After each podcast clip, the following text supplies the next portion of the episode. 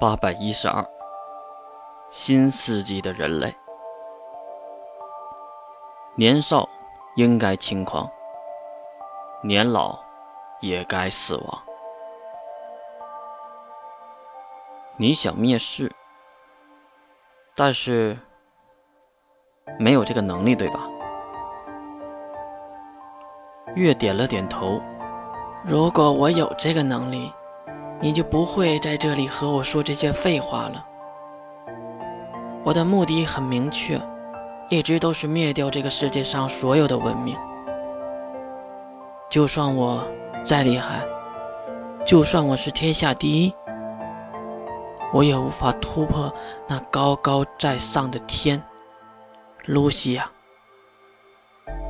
这个名字大家都知道，所以也不用太多的解释。因为每一枚钱币上都印着那张和月现在一样的脸，所以，艾丽森，是你抓的吗？月转头看向秦老，秦老摇了摇头，表示并不是自己抓的。那是谁？就在月问秦老的时候，那个姓穆的男子帮忙说的话。如果我告诉你，你能告诉我吗？为什么艾丽森会被智者送走？月突然瞪向牧师：“你在和我讨价还价？”很明显，月不太高兴，也不知道这个牧师是哪里来的城府，还是很稳得住。你是神大人，我虽然没有关于你的记忆。但是，我觉得你并不是那种不讲道理的人，哦，应该说是不讲道理的神。您既然是神灵，看待我们就犹如蝼蚁，你会和我们这样的蝼蚁一般见识吗？我们只希望知道那唯一能创造克隆生物的智者，为什么要将自己的女儿送走呢？月有些无奈。听到了这种彩虹屁，还是很反感的。不过看在这秦老的面子上，说一些也没事儿，毕竟又不是什么特别机密的事儿。月坐回沙发上，向后靠着下去，让自己放松下来，闭上眼睛，开始回想最开始的事儿。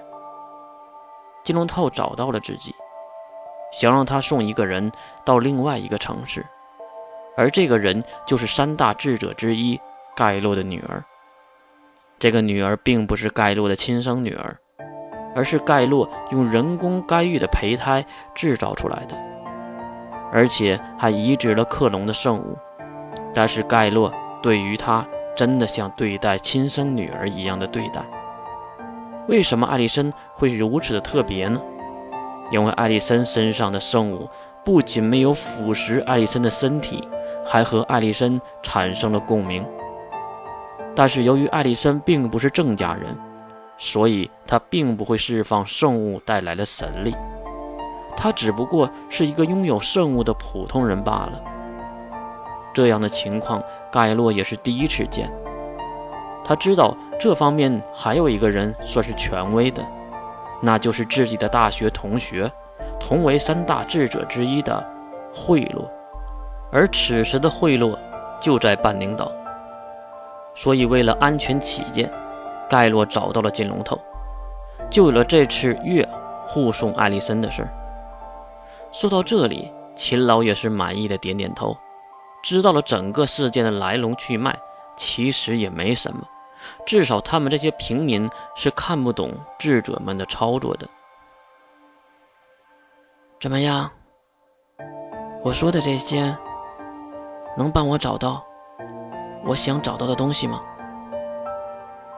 月看向牧师，而牧师竟然没有选择问秦老，而是自己回答：“当然，艾丽森妹妹是被另一位长老抓走了。你也认识的一个长老。”月马上转头看向了秦老：“不会是星不在吧？”秦老还是点了点头：“如果你没有忘掉我。”那就代表，星不在也没有忘掉我。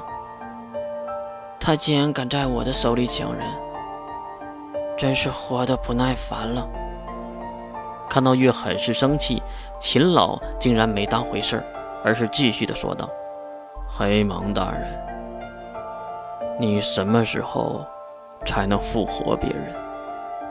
是不是需要做什么？如果有我能帮上的忙，我一定竭尽全力。”很明显，秦老是想复活自己的女儿。他是一个好父亲。月当然也知道自己可以利用这一点，就像当时去组建护神组一样。护神组中，那每一个人都有自己的小算盘。因为没有欲望的人，你是控制不住的；有想要的东西，就更好操控。所以月。也说出了自己的想法。秦老，我可以复活你的女儿，为了你，为了金龙头。但是以我现在的能力，没有那个办法。所以，如果你愿意帮我，让我回到最鼎盛的时期，拿到我那被封印的东西。我以我神格发誓，我不会忘了今天的约定。看到月都已经用神格发誓了，秦老马上站了起来，并走到了办公桌前，来到月的眼前。他颤颤巍巍的双膝跪地，给月行了一个大礼，也就是磕头，然后老泪纵横的回答：“老夫。”愿为唯一神，马首是瞻，守护宇宙真理。愿我们与神同在。这段沉浸了很多年的话语，竟然在此时再次的浮现。命运的齿轮再次的旋转，月的复仇之路才刚刚开始。月伸手扶起了眼前的老者，并拍了拍他的肩头。护神主，欢迎你。当然，你也要以最快的速度离开这座城。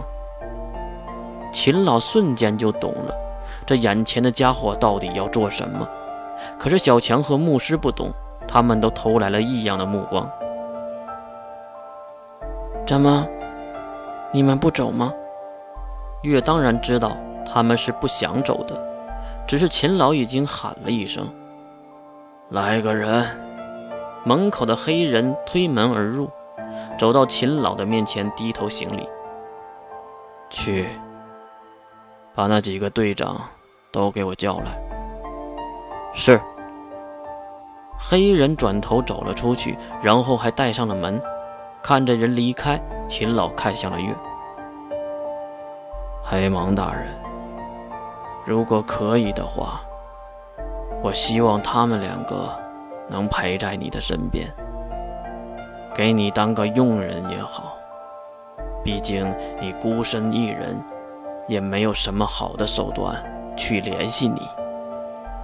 当你需要我的时候，你可以派遣他们其中一个来找我。月知道，这都是借口。秦老想在自己的身边安插一个眼线罢了，不过月也没有当回事儿，眼线什么的一直都有，所以也同意了这个安排。好的，没问题。还是那个话，你要快点走。秦老点了点头，然后又行礼。我知道的。这个回答很是奇怪，不是知道了，也不是明白。或者我知道，怎么说他也是老奸巨猾的长老，在星家联盟混了这么长时间，怎么可能没有城府呢？那我们走吧。越看向小强和那个姓穆的男性，那秦老，我们就先走了。两人给秦老行礼鞠躬，跟着月离开了房间。目送月离开后，秦老暗暗的自言自语。女儿，我一定会让你重活人间的，无论代价有多么的沉重。